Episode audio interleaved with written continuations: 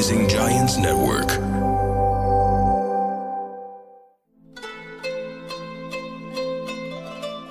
يا سادة يا كرام عليكم أجمل السلام. وبسهرة اليوم إن شاء الله رح يكون الختام.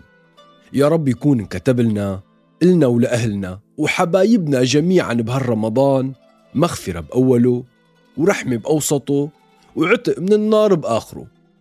والله يبلغنا العيد ويعيدوا علينا بالسعادة والصحة والسلامة. وإن شاء الله تكونوا استمتعتوا بالموسم الثاني من أبو عبدو الحكواتي. وبنجتمع مرة تانية السنة الجاية بنفس الوقت ونفس القهوة.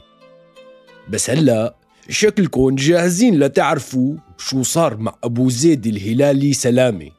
فجهزوا لي حالكم وأصغوا بأمانة. وقفنا القصة السهرة الماضية وقت بني هلال اكتشفوا إنه سلامة هو نفسه الطفل الأسود بركات ابن الخضرة الشريفة. يعني بني هلال صار فيهن مثل اللي راح يحفر بير مي وطلع له بير نفط. يعني كان بدهم يغيروا على الزحلانية كرمال يأكدوا ويذكروا إنه لساتهم بقوتهم المعهودة ومشرانيتهم المنشودة. وعزيمتهم كل شي كانت إلا مفرودة ولكن لا عاد بدهم لا الجمال الشاردة ولا أموال الحماية العائدة. بدهم صارع الفرسان أبو زيد يكون بصفوفهم. مثل ما حكينا بعد ما عرف أبو زيد أنه رزق ابن نايل هو أبوه مو قتال أبوه ركب على فرسه والناس شافت وراه رمله فحملوا حالهم سادات بني هلال وراحوا دوز عند أمير قبيلة الزحلان فضل. وقالوا له يا أمير فضل يلي فات مات ونحن أهل إن شاء الله.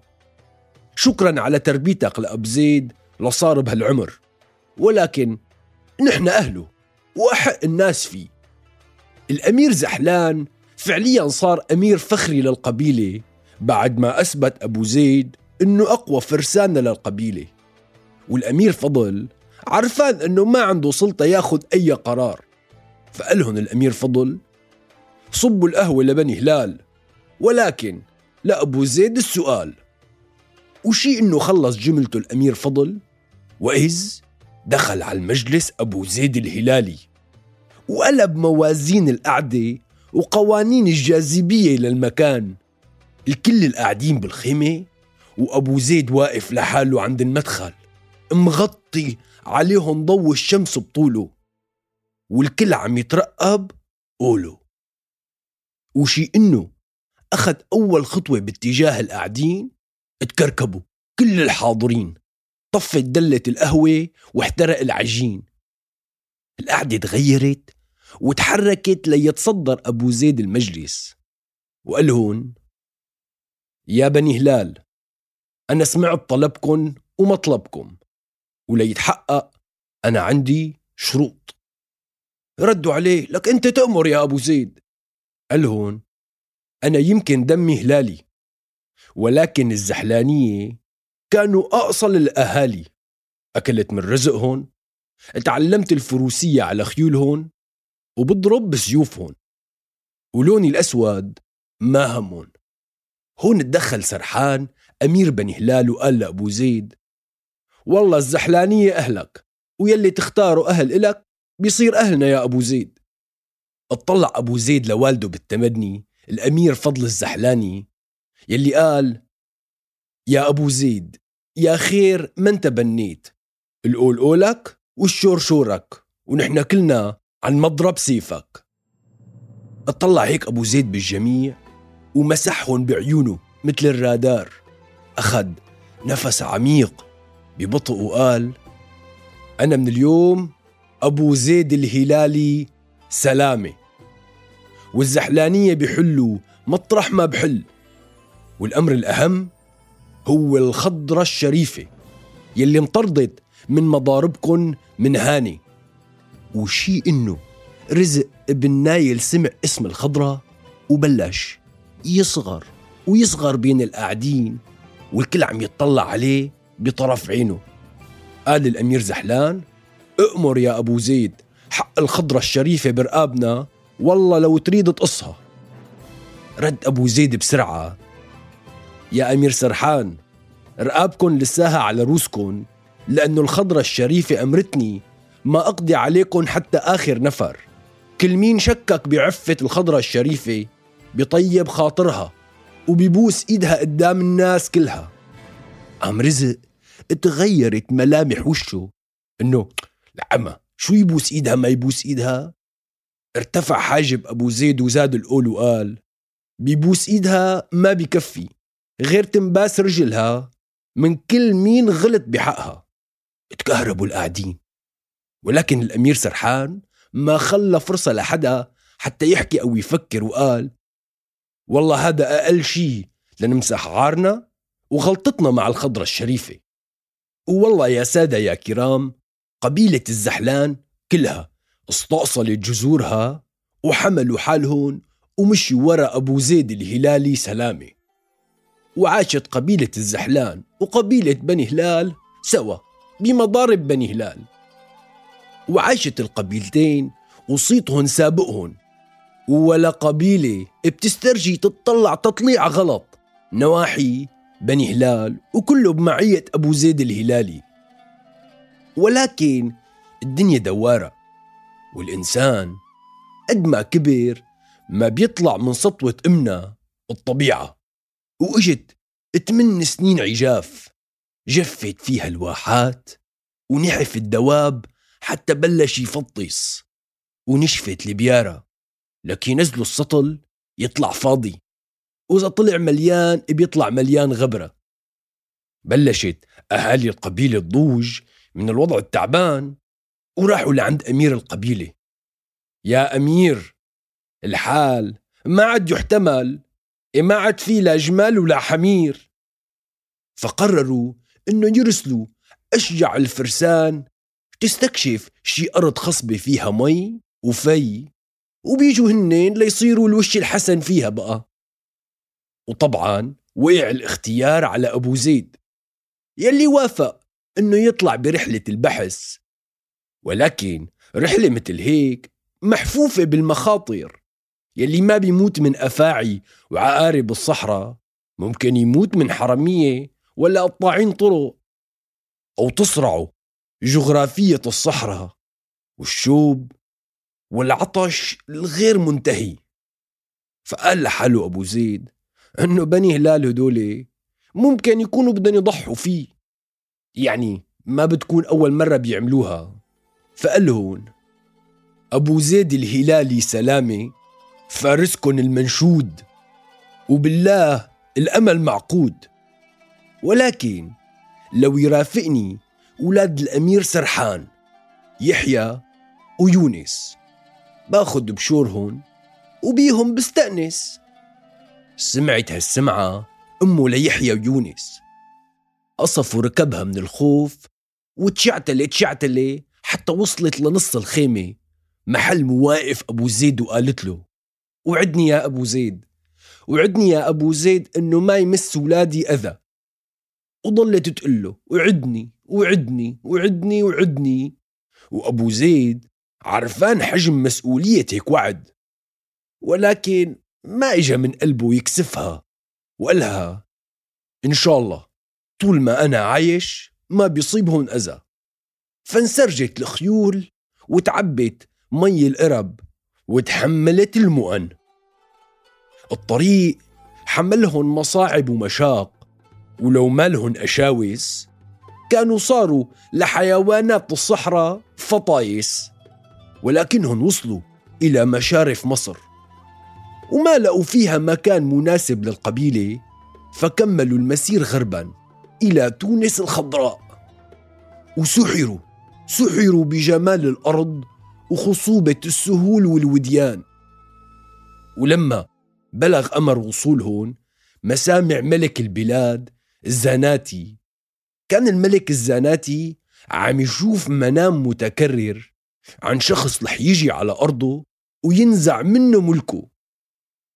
فلما شاف أبو زيد الهلالي ومين معه خاف إنه يكون عم يشوف رؤية مو أضغاث وأحلام. كان عمر الزاناتي بوقتها 80 سنة ومعروف إنه ما خسر نزال بحياته كلها. وهاد يلي زاد خوفه لأنه إذا ممكن يخسر أبدا فحيكون بهالمرحلة من حياته.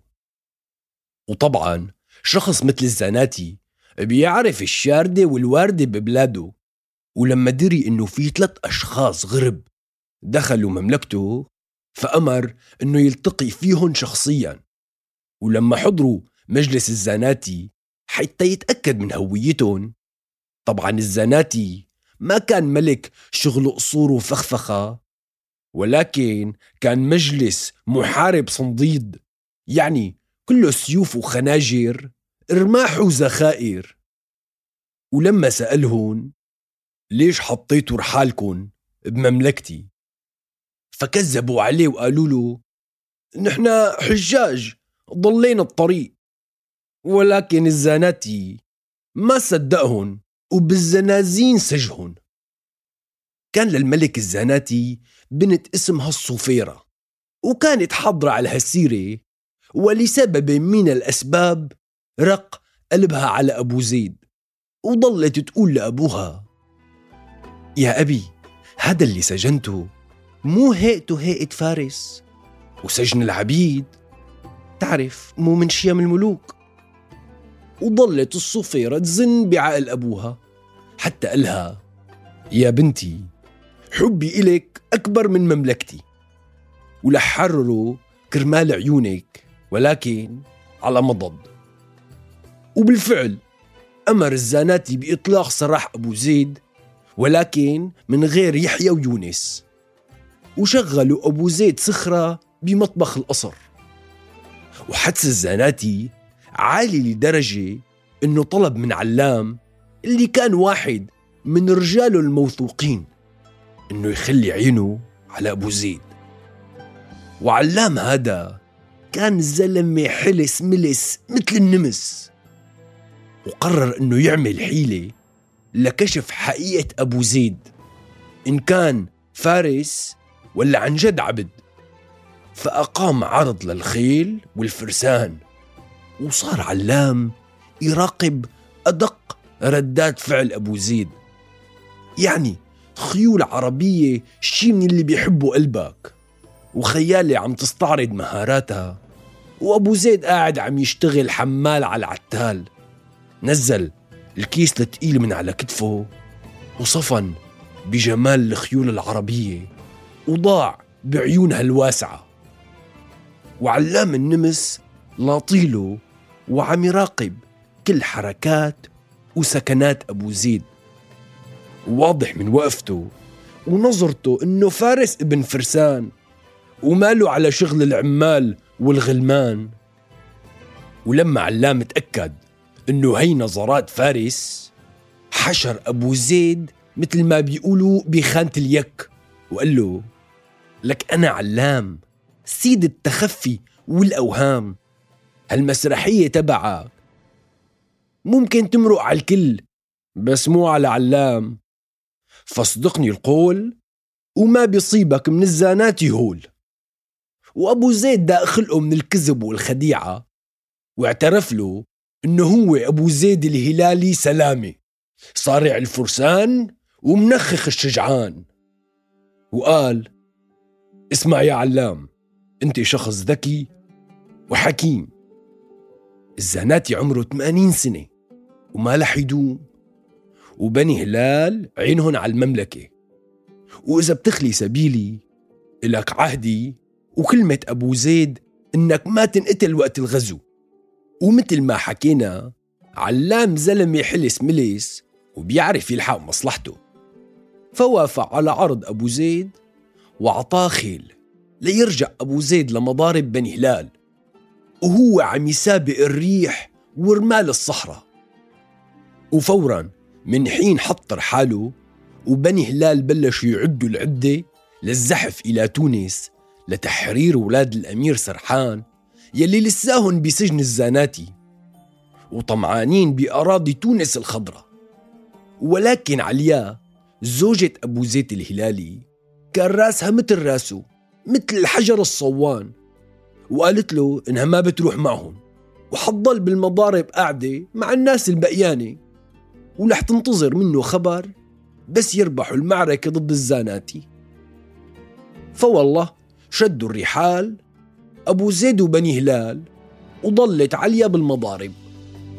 أبو زيد قال لحاله بتبلش الحرب عند شروق الشمس وبينهوها قبل غيابها إنه هو لحاله بكفي وإذا لزموا أي مساعدة في دياب ابن غانم يلي كان بقوة وجلادة أبو زيد تقريبا.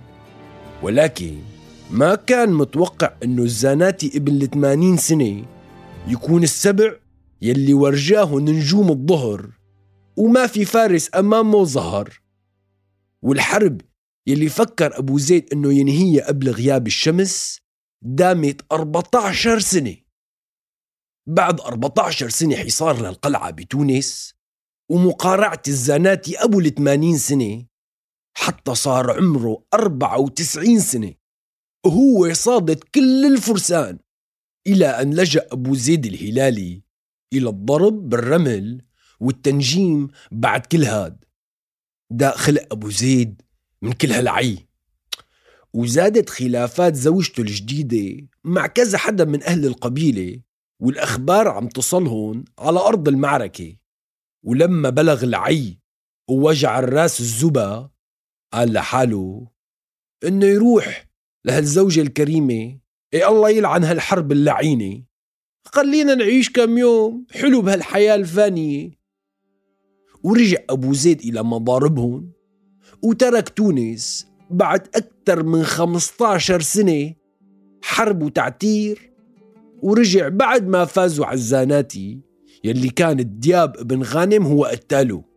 قالت له مرته والله سنين العجاف مرت والحشيش والمراعي زادت واخضرت فما عاد في داعي يروحوا كلياتها. فأبو زيد ترك الغنائم وعز الفوز ورجع لعند مرته. وصارت الناس تقول يا ريتك يا أبو زيد ما غزيت. بس لهون يا سادة يا كرام منكون وصلنا لنهاية الكلام. وعرفنا شو قصة يا ريتك يا أبو زيد ما غزيت. قصة الطفل يلي اتهموه بأصله وبشرف أمه ورجع ليكون فارسهم وبطلهم رغم كل المصاعب. وإن شاء الله منجتمع السنة الجاية بنفس الوقت ونفس الموعد لك حتى ونفس القهوة. لنحكي قصص جديدة من أقاصي الأرض إلى أدناها. وسلام عليكم يا أغلاها. بس لهون مننهي الكلام بأحسن سلام. والسلام عليكم.